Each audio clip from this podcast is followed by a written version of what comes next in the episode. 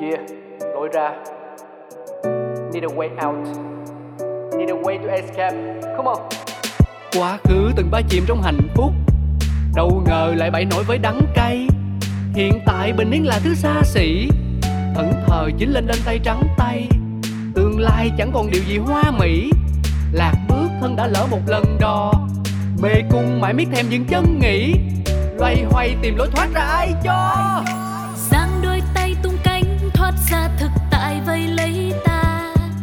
chẳng đâu xa xôi đi kiếm lối ra cho mình chính là đập tan mê cung u tối, trói ta một mình với chính ta vì sâu bên trong ta biết phải đi thế nào để tìm được lối ra Những câu chuyện thật từ chính những người trong cuộc cũng có thể cho bạn một lối ra.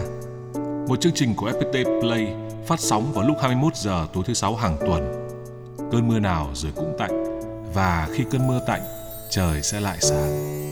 lối ra Xin kính chào quý vị, xin chào mừng quý vị đến với chương trình Lối ra của FPT Play. Chương trình này của chúng tôi có một cái may mắn, đó là chúng tôi được trò chuyện về những nỗi buồn, về những khoảng tối của những người mà quý vị đã biết đến ở một cái góc sáng khác. Và hy vọng là cái cách mà họ vượt qua được bóng tối cũng là cách có thể gợi ý cho quý vị tìm ra lối ra riêng của mình. Và chúng ta cùng chào đón vị khách mời ngày hôm nay, nhạc sĩ Nguyễn Văn Trung. Nhạc sĩ Nguyễn Văn Trung, sinh năm 1983 tại thành phố Hồ Chí Minh. Anh được xem là một nhạc sĩ trẻ khá thành công trong việc gây dựng hình ảnh cho các ca sĩ như Khánh Phương, Akira Phan, Tần Khánh, Cao Thái Sơn, Phan Đình Tùng, Nguyên Vũ. Sau nhiều tác phẩm ghi dấu ấn với người yêu âm nhạc Việt Nam như Trước khăn gió ấm, Vầng trăng khóc, Đêm trăng tình yêu, Con đường mưa, Bay giữa ngân hà, Mùa đông không lạnh, Ngôi nhà hoa hồng, Tình yêu mang theo, thì nhạc sĩ Nguyễn Văn Trung còn được nhớ đến với rất nhiều ca khúc viết cho thiếu nhi được nhiều người yêu thích như Gia đình nhỏ hạnh phúc to, Mẹ ơi có biết, Vui đến trường, Bố ơi kể chuyện con nghe, Con gái nhỏ của ba, Món quà tặng cô. Với khoảng 300 ca khúc, nhạc sĩ Nguyễn Văn Trung là nghệ sĩ đầu tiên được nhận bằng kỷ lục Việt Nam với thành tích nhạc sĩ trẻ sáng tác nhiều bài hát thiếu nhi nhất Việt Nam. Năm 2012, anh đã có một hôn lễ đẹp như mơ với sự chúc phúc góp mặt của nhiều nghệ sĩ nổi tiếng trong showbiz Việt. Sau khi kết hôn, anh và vợ có một con trai và một con gái. Sau 10 năm kết hôn, thông tin cặp đôi đường ai nấy đi đã khiến nhiều người không khỏi bất ngờ lẫn tiếc nuối. Từ một người ghét nhạc mà nhạc sĩ Nguyễn Văn Trung đã đến với âm nhạc ở tuổi đôi mươi nhờ động lực khi bị thất tình. Chắc hẳn lúc này quý vị vô cùng ngạc nhiên vì à, tôi biết là nhiều người cũng đã từng nghe tiếng về nhạc sĩ Nguyễn Văn Trung. Thậm chí nhiều người thế hệ của tôi đã từng nghêu ngao hát rất nhiều bài của nhạc sĩ Nguyễn Văn Trung mà ngày hôm nay thì mới gặp Trung ở bên ngoài. Vâng, trẻ vô cùng như một ờ, diễn viên Hàn Quốc. Vâng, mà đấy là điều bất ngờ, vô cùng bất ngờ. Cảm ơn Trung đã đến với chương trình ngày hôm nay của anh. Phải à, công nhận một điều rằng là như vậy thì chứng tỏ cái thời kỳ mà Trung sáng tác các bài hit đấy là Trung còn rất trẻ đúng không? Dạ đúng ạ. Em bắt đầu sáng tác từ năm 2002, lúc đó là chắc là em 19 20. Ờ. Ờ, anh hơn em uh, 2 tuổi mà hồi đấy hát suốt mấy bài hit như là vầng trăng khóc rồi ờ, các thứ thì là em viết tầm độ khoảng năm bao nhiêu Em à, bắt đầu viết là năm 2002 đến năm à, 2003 là em đã có bài hát đầu tiên là Đêm trăng tình yêu nhóm GMC hát. Rồi sau Được. đó là những năm tiếp theo là Bài vầng trăng khóc rồi Tình yêu mang theo Mộng thủy tinh Con đường mưa. Là mỗi năm hầu như mỗi năm là em đều có một bài hát mà ừm, kết hợp với lại một bạn ca sĩ nào đó Tức là cả hai đều được à, khán giả yêu mến. Và động lực nào mà Trung có thể viết được nhiều bài hay như vậy? Lúc đó thất tình anh. Lúc đó bị bỏ. Mà thất tình xong là viết được nhiều như vậy? Dạ, trước đó đó là em ờ, không hề thích nhạc một chút nào hết. Ừ. Trước đó là em đang là sinh viên của trường Đại học Ngoại ngữ Tinh học khoa du lịch khách sạn. tức không phải là trường trường nhạc Dạ không phải trường nhạc, em cũng Ờ. không có thích nhạc để mà học nhạc luôn. ờ Là tại vì hồi nhỏ có một cái ấn tượng về âm nhạc em em không có thích đó là nhà em là bán nhạc cụ, ừ. mẹ em là bán đàn, đàn ọt. Hồi đó mẹ bắt em học là để mỗi lần mà khách vào mua đàn á là em phải ra đứng đàn để biểu diễn lại- cho khách mua. lại mình lại có ngoại hình tốt nữa cần phát là ra là biểu diễn đúng không Dạ thì lúc đó đánh mà không có thích nên vừa đánh vừa khóc vậy mà khách cũng mua khách tưởng là đàn đàn cảm động á khách mua nhưng mà em bỏ một thời gian rất là dài từ lớp 2 cho đến năm 2 đại học luôn Ừ. thì khi đó là em đang quen với một cô gái ở Long Xuyên xa lắm một tháng là gặp nhau hai lần một lần bạn đó lên đây một lần em xuống dưới đó Thế sao lại quen nhau được xa như vậy? dạ tại vì hồi đó quen qua Yahoo chat á À đấy, ngày Dạ. xưa anh cũng chat, không có được lựa chọn cái địa điểm quen À. Thế xong là quen ở đấy. dạ quen được một năm cái xong rồi cái cô gái đó biến mất biến mất là đúng cái nghĩa của từ biến mất luôn là Ừ. không hề liên lạc được em à, gửi mail cũng không thấy trả lời em lên Yahoo chat cũng không thấy trả lời Ừ. em về tận nơi tìm cũng không thấy Ừ. và em hỏi hàng xóm xung quanh cũng không ai biết là gia đình cô ấy dọn đi đâu Ừ, bí hiểm thế nhỉ? và rất là bí hiểm và trong cái thời gian đó là mình bị rơi vào một cái trạng thái như là người ta chia tay á, thì người ta có cái ngày chia tay Ừ. có cái lý do chia tay Ừ. còn em mất đi một người mình mình thương mà mình không hề biết lý do Ừ. nên cái cảm giác nó rất là mơ hồ rất là mong manh ngập ở trong cái cảm giác đó cho nên em phải nghĩ là mình phải tìm một cái gì đó để mình làm để mình học để mình vượt qua được cái cảm giác đó Ừ. và trong cái cái lúc đó là ờ, em lại tìm đến cây đàn ở nhà Lúc ấy âm nhạc nó không còn là một cái điều gì đấy khiến mình ghét nữa đúng không? Dạ đúng rồi. Lúc đó là em bắt đầu em tự học lại những cái kiến thức mà ngày xưa em còn nhớ, em ngồi em tự mày mò lại. Rồi em đàn những cái bài hát nổi tiếng ngày xưa như là những bài nhạc hoa lời Việt, Ừ. những bài hát trong làng sống xanh. Ừ. Nhưng mà khi mà em đàn những bài đó rồi em thấy là nó không có giống với cuộc tình của mình. Ừ. Và em nghĩ là tại sao mình không thử viết ra những cái bài hát mới dành cho mình. Rồi em tập viết bài đầu tiên thì em thấy nó dở quá nên em vứt luôn. cái bài thứ hai em thấy nó vẫn dở, cái em cũng giấu nó đi. Rồi em viết tiếp, viết tiếp, viết tiếp đến những cái bài sau là những cái bài mà em vừa kể hồi nãy. Thêm mấy cái bài mà Trung giấu đi bây giờ Trung có bao giờ dở lại ra xem để sửa lại đi không? Dạ không, tại vì em nghĩ là ở trong cái khoảnh khắc đó, ở trong cái nguồn cảm xúc đó thì cái bài đó mình viết nó đã trọn vẹn rồi. Ừ. Có thể là nó dở với mình Ừ. nhưng mà mình không thể sửa nó được, rất khó để sửa. Tại vì mình không thể nào mà quay trở lại được cái khoảnh khắc mà mình suy nghĩ về cái bài hát đó được. Ừ. Nhưng mà chỉ vì cái cuộc tình gọi là rất bí hiểm đấy mà Trung có thể viết được cả một đoạn dài các ca khúc đợt đấy. Dạ thật ra là lúc đó là em viết để em trải lòng Em viết để cho mình bớt buồn Em viết để cho mình có thể mình diễn giải được hết những cái suy nghĩ trong lòng mình. Tại vì cái chuyện này á, em khó kể với ai lắm. Và em làm như vậy là để tự bản thân em giải tỏa được cái nỗi buồn đó cho em. Nhưng mà dần dần rồi khi mà em viết đến bài thứ 10, bài thứ 11 rồi Thì tự nhiên em bị đam mê cái viết nhạc lúc nào em không biết. Thì lúc đó em lại nảy ra một cái ý nữa Là ừ tại sao mình không đưa ca sĩ Và lúc đó em ngây thơ lắm anh Em gọi 1080 em hỏi số điện thoại ca sĩ Có được không? Dạ được Tốt thế à? Dạ em xin được số điện thoại bàn Ờ. Dạ và em từ số điện thoại bàn em xin lại ngược lại địa chỉ nhà Ừ. và em tận tay em cầm những cái văn bản, những cái demo, những cái cuốn băng cassette đến cho các nhà các anh chị ca sĩ. Và lúc ấy là Trung tìm đến ca sĩ nào đầu tiên? Ờ, em xin số của anh Nguyễn Phi Hùng, anh Lý Hải, anh Nguyên Vũ. Ừ. Trong ba anh đó thì anh Nguyên Vũ là người đầu tiên trả lời em Ừ. và cũng là người đầu tiên hát bài hát của em trên sân khấu. Chúc mừng em bởi vì là em có một cuộc tình giang dở qua Yahoo mà từ một Nguyễn Văn Trung kết học nhạc trở thành một nhạc sĩ Nguyễn Văn Trung. Ngày trước anh cũng có một cuộc tình giang dở ở trên uh, Yahoo. Dạ. Tại vì anh phát hiện ra thằng ấy cũng là con trai. Nó giả vờ là con gái nó đi nó chat lung tung cả. Và cuối cùng anh cũng tưởng thật. Xong rồi sau là nó hỏi anh là Ông là con trai mà Ừ tôi con trai. Thế thì tôi, tôi con trai mà thì thôi. Bạn bè thôi. Nhưng từ đấy trở đi không ai dám chat lại với ai nữa.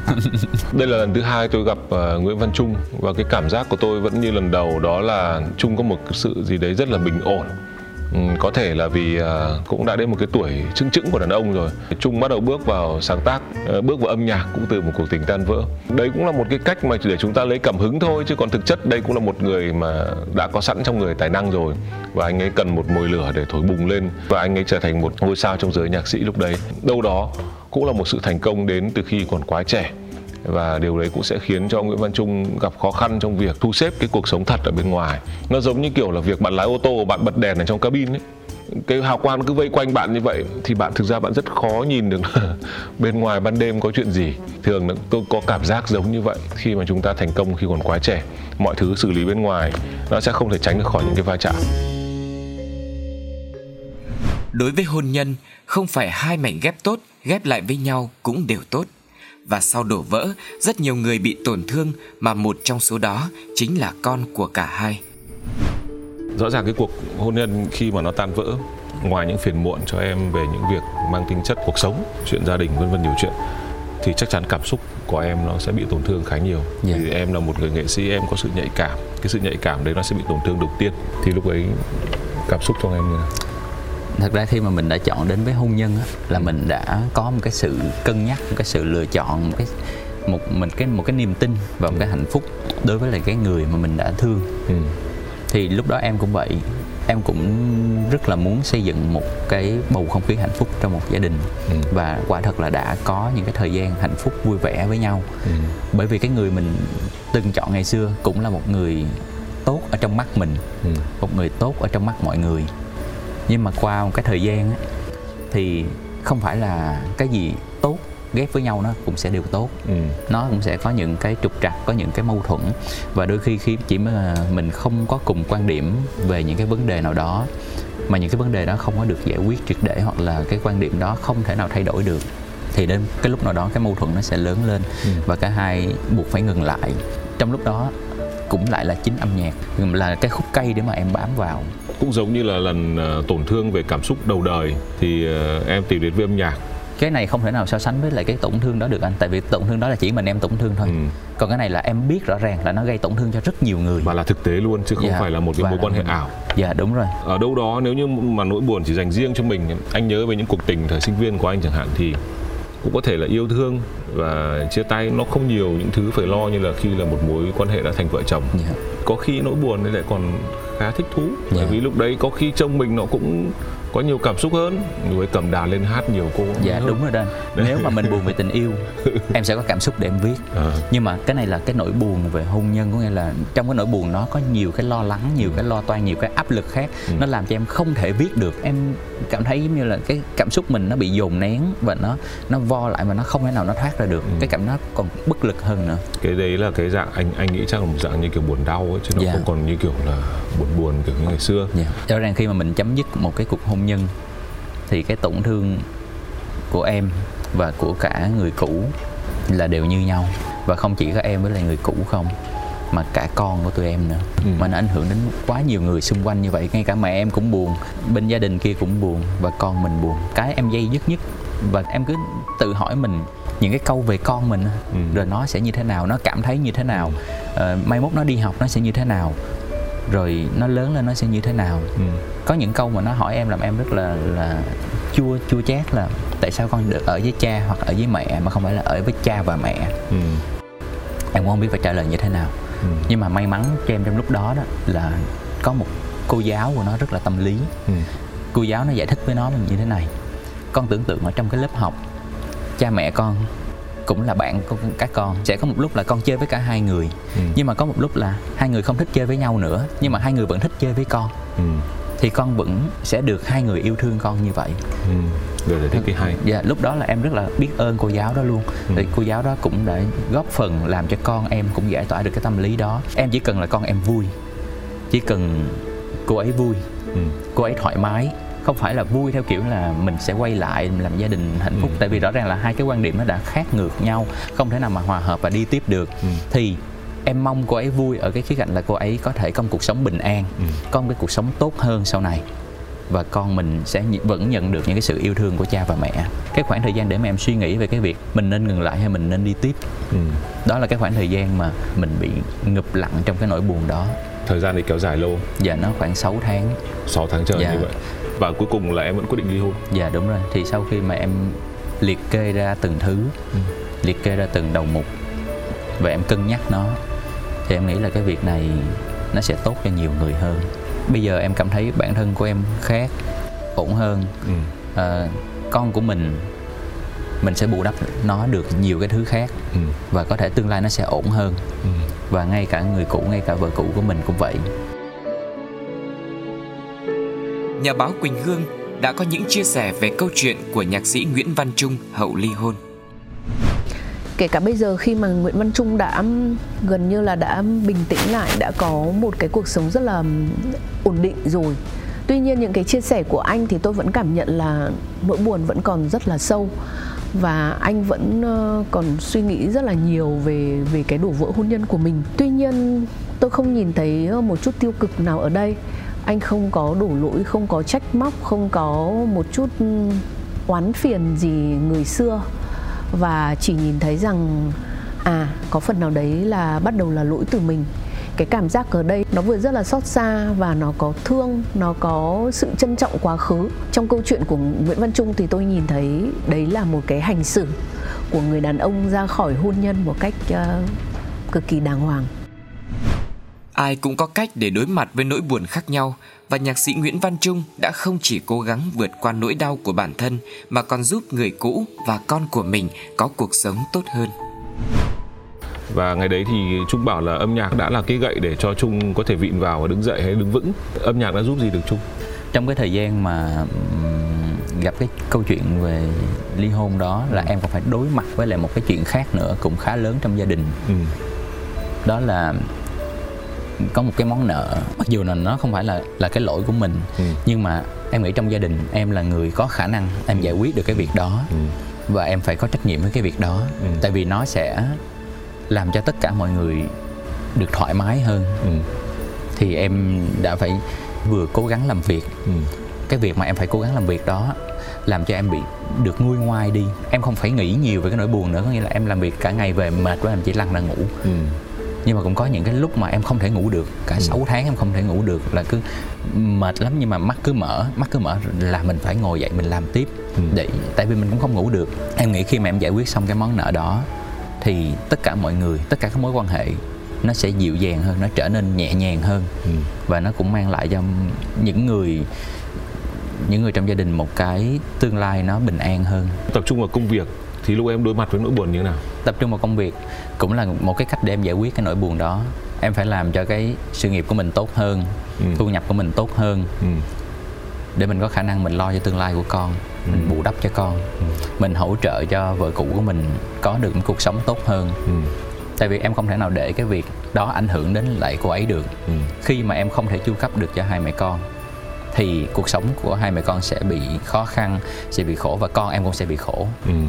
Cho nên em cũng vì nghĩ như vậy và em cũng cố gắng vực dậy và nâng cao được cái chất lượng sống của hai mẹ con lên anh nghĩ với nhiều người đã trải qua một cái cuộc ly hôn như là chung và chìm trong đau khổ thì đúng là cái việc mà tập trung vào lao động tập trung vào công việc nó vừa là cái việc tốt cho để cải thiện hoàn cảnh yeah. Dạ. và ở góc độ nào đấy về cả tinh thần nó cũng khiến cho mình có thể lạc quan hơn lại được vì chỉ ít mình cũng phải cảm thấy có một cái thành công đấy chứ dạ đúng rồi và lúc ấy có thể là bài hát của trung không phải là một bài hát từ cảm xúc của mình hay là một bài hát mà trung cảm thấy thích lắm nhưng mà chí nó mang lại tiền dạ đúng rồi mặc dù đang buồn nhưng mà thì tinh tinh cái à đây sữa của ông con về rồi ok đại khái là nó như là em chia sẻ nãy là ừ. cái nỗi buồn mà em chịu á không phải nỗi buồn của em ừ. mà là cái sự lo lắng dây dứt khi mà à, về tương lai của con ừ. cho nên khi mà em giải quyết được cái việc đó ừ. Bằng tài chính ừ. thì nó nỗi buồn của mình nó cũng sẽ giảm đi được một ít và đây cũng là một cái động lực mà để để để chung có thể vượt qua nói chung trong các cuộc ly hôn thì anh chưa trải qua nên anh không biết nhưng mà đại khái trong một cái cuộc va chạm hay xảy ra chia ly đôi khi chúng ta lại chọn cách là đổ lỗi cho nhau yeah. Dạ. À, đấy là việc của ông Trung nhưng đâu có việc của tôi. Ừ. Thôi thế thì ông Trung đi mà lo đi chứ bây giờ đời tôi đây đời tôi hỏng hết rồi là vì ông Trung. Do ông Trung gây ra cuộc sống của tôi như vậy hay là ừ, do cô A cô B này đã làm đời tôi đến như này chứ tôi không có lỗi gì cả. Và kết quả là cả hai cứ đứng ở hai cái bờ vực đấy để mà đổ lỗi cho nhau. Em thì không hy vọng là cái chuyện đó xảy ra và em cũng không muốn cái chuyện đó xảy ra cho nên em bằng mọi cách là em phải giải quyết được những cái mâu thuẫn đó không đi chung với nhau được thì cũng sẽ không còn giận hờn ừ. không còn trách móc nhau. Ừ. ai cũng có lỗi thật ra trong cái cuộc ly hôn này ai cũng có lỗi. Ừ và cái việc bây giờ không phải là để đổ lỗi cho nhau nữa mà cái việc bây giờ là để sửa chữa những cái thứ mà mình có thể sửa chữa được hiện tại. Ừ. và trong tương lai mình có thể xây dựng được cái gì? Ít nhất mình có thể giữ được cái mối quan hệ bạn bè người lạ trong gia đình cũng được. Miễn sao là cả hai đều cùng một cái sự quan tâm là về con. Và em luôn nói với lại vợ cũ của em là anh sẽ làm tất cả mọi thứ để cho con. Ừ trong cái khả năng của anh thì em vẫn cứ làm tất cả mọi thứ về của em. Chứ ừ. anh không có cần phải phân chia rõ ràng là việc của anh là thế này việc của em là thế này. Anh lo được là anh sẽ lo. Tức là trong cái mối quan hệ của ba người gồm có hai vợ chồng và đứa con khi một cuộc hôn nhân dừng lại thì đấy chỉ là việc riêng của hai người lớn. Dạ đúng rồi. Còn mọi thứ khác vẫn là bình thường. Dạ. Để tạo ra một cái môi trường ổn nhất cho con dù là có thể nó thi thoảng nó phải sang bàn để nói chuyện với bạn này bạn này và thi thoảng nó phải sang bàn kia để nói chuyện bạn kia yeah. Dạ. nhưng chuyện đấy là chuyện bình thường anh nghĩ cái cách lý giải của cô giáo của con em anh nghĩ cũng là rất là hình ảnh nó cũng đúng với thực tế và đồng thời không chỉ dành cho con đâu mà dành luôn cả cho hai người bạn thân của đứa con đấy yeah. Dạ. biết rằng là ừ ok có thể hai ba người bạn đấy còn không còn thân thiết với nhau nữa nhưng vẫn còn một người bạn thân chung dạ yeah, đúng rồi vì ghét nhau làm gì mình có một người bạn chung cơ mà yeah. Dạ. anh thấy uh, trò chuyện yeah. với Trung về ờ, phần này đúng là cái cách đàn ông mình vượt qua cái này nó cũng có nhiều cái ờ, khá thú vị anh cũng so sánh cùng với lại cái buổi nói chuyện với anh Tiến anh thấy cũng khác nhau Dạ. thế đa phần là phụ nữ cái show này thì mời à, phụ nữ tham gia thì chị em sẵn lòng hơn một phần vì cái cuộc sống của chị em sau hôn nhân họ là người gần gũi với con hơn Dạ. thế là họ cân bằng được còn đàn ông lúc ấy trở thành hiệp sĩ lang thang luôn cái Đa việc mà mà về dành con em cũng là một cái người phản đối về cái việc đó Ừ. tại vì đối với em á con không phải là thứ để dành mà nhiều người cứ hay căng thẳng về cái việc là anh nuôi con hay là tôi nuôi con tôi phải giữ con này kia Ừ. em nói Ừ. nếu mà em muốn giữ con anh sẵn sàng tại vì con là vẫn là của em nhưng mà con vẫn là của anh ừ. Dạ, cho nên em không muốn mình là phải dành con trước mặt con ví dụ em cảm thấy là em có thời gian Ừ. em có điều kiện để em chăm sóc con thì em cứ chăm sóc con và Ừ. anh có trách nhiệm khác bù đắp cho con thường đôi khi nhiều đứa con kẹt ở giữa trong những cái hoàn cảnh của một cuộc ly hôn anh cũng có những người bạn là có bố mẹ chia tay và họ rất là khổ sở khi phải phải cân bằng từ hai phía người này cố gắng lôi kéo con về với mình để tấn công lại người kia người kia cũng vậy.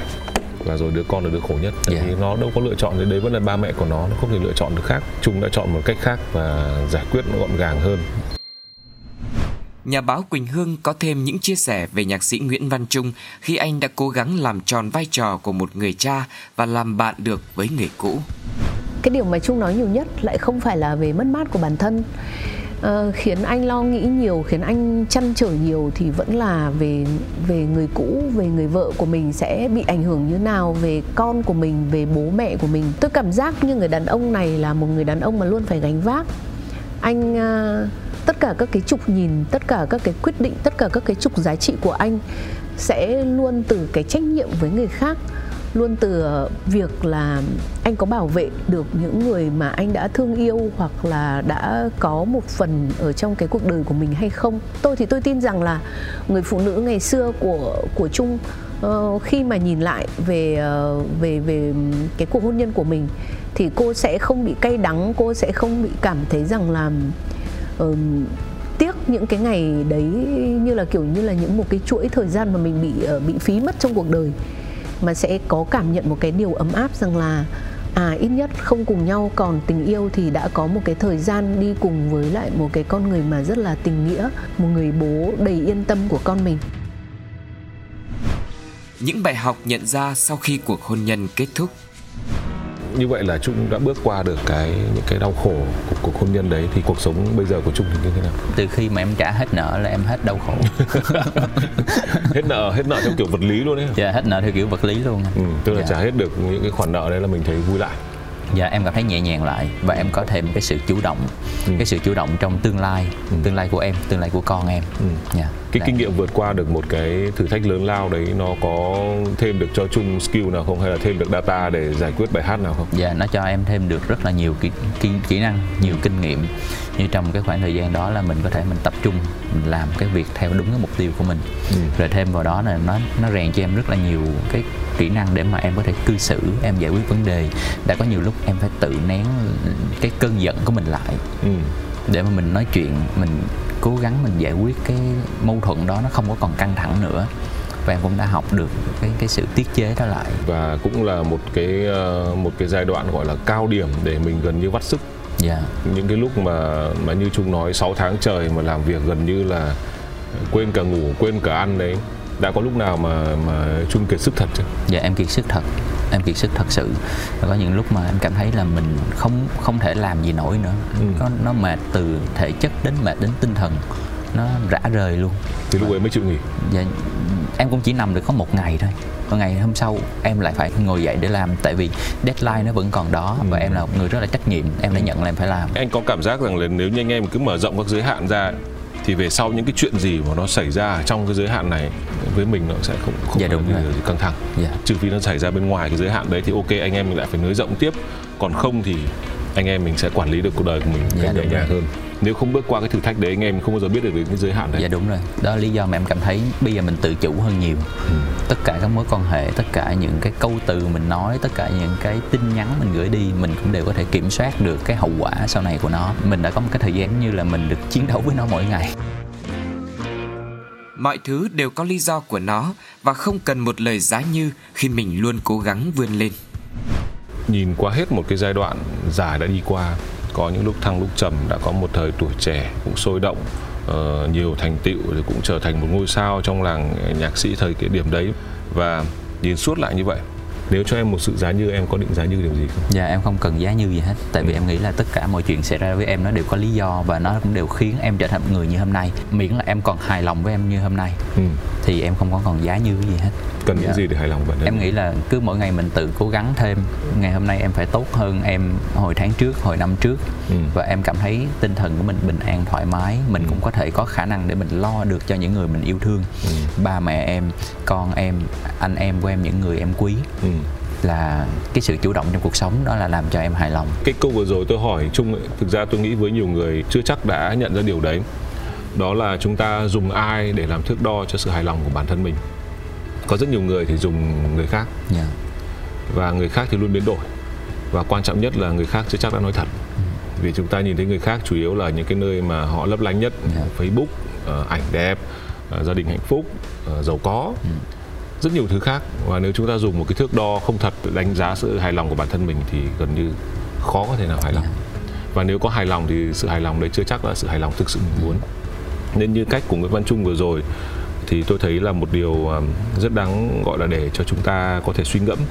Đó là dùng chính mình. Ngày mai mà mình ngon hơn ngày hôm nay là là mình hài lòng. Dạ đúng rồi. Và chứ chả phải là vì ờ, ngày mai mà tôi ngon hơn Nguyễn Văn Trung thì tôi mới hài lòng đâu tại vì có biết đâu tôi không biết ông như nào. Nhìn thấy sự tiến bộ của bản thân mình mỗi ngày thì đúng là chúng ta không cần sự giá như nào cả. Dạ. anh luôn hỏi câu này vì nó nằm trong format của chương trình. Dạ. từ hồi có câu hỏi này chưa ai nhận một sự giá như nào của anh cả.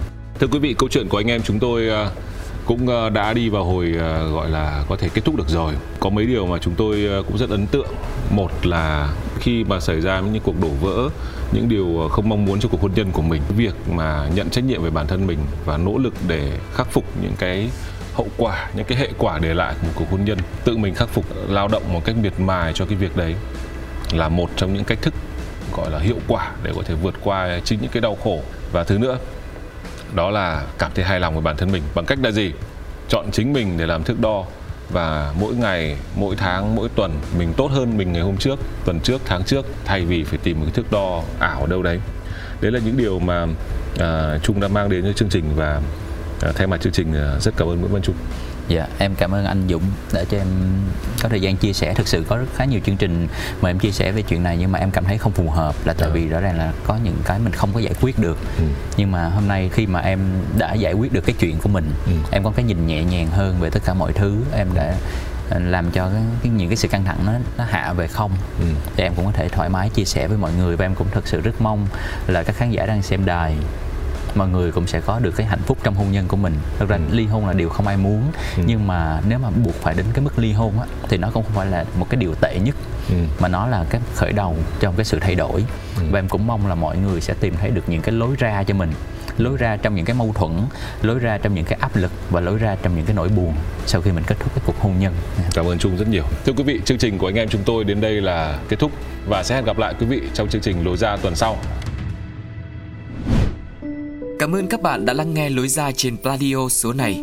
Những khách mời của chương trình với những câu chuyện rất cụ thể, rất riêng, nhưng đâu đó vẫn nhận được sự đồng cảm của quý vị ở những khía cạnh khác nhau.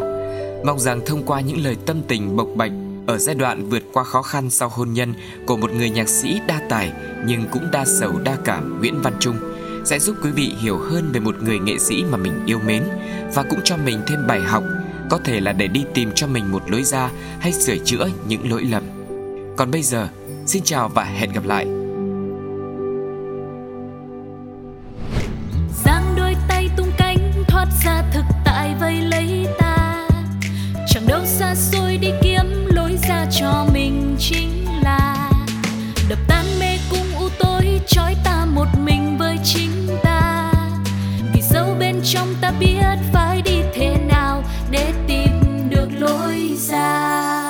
Những câu chuyện thật từ chính những người trong cuộc cũng có thể cho bạn một lối ra.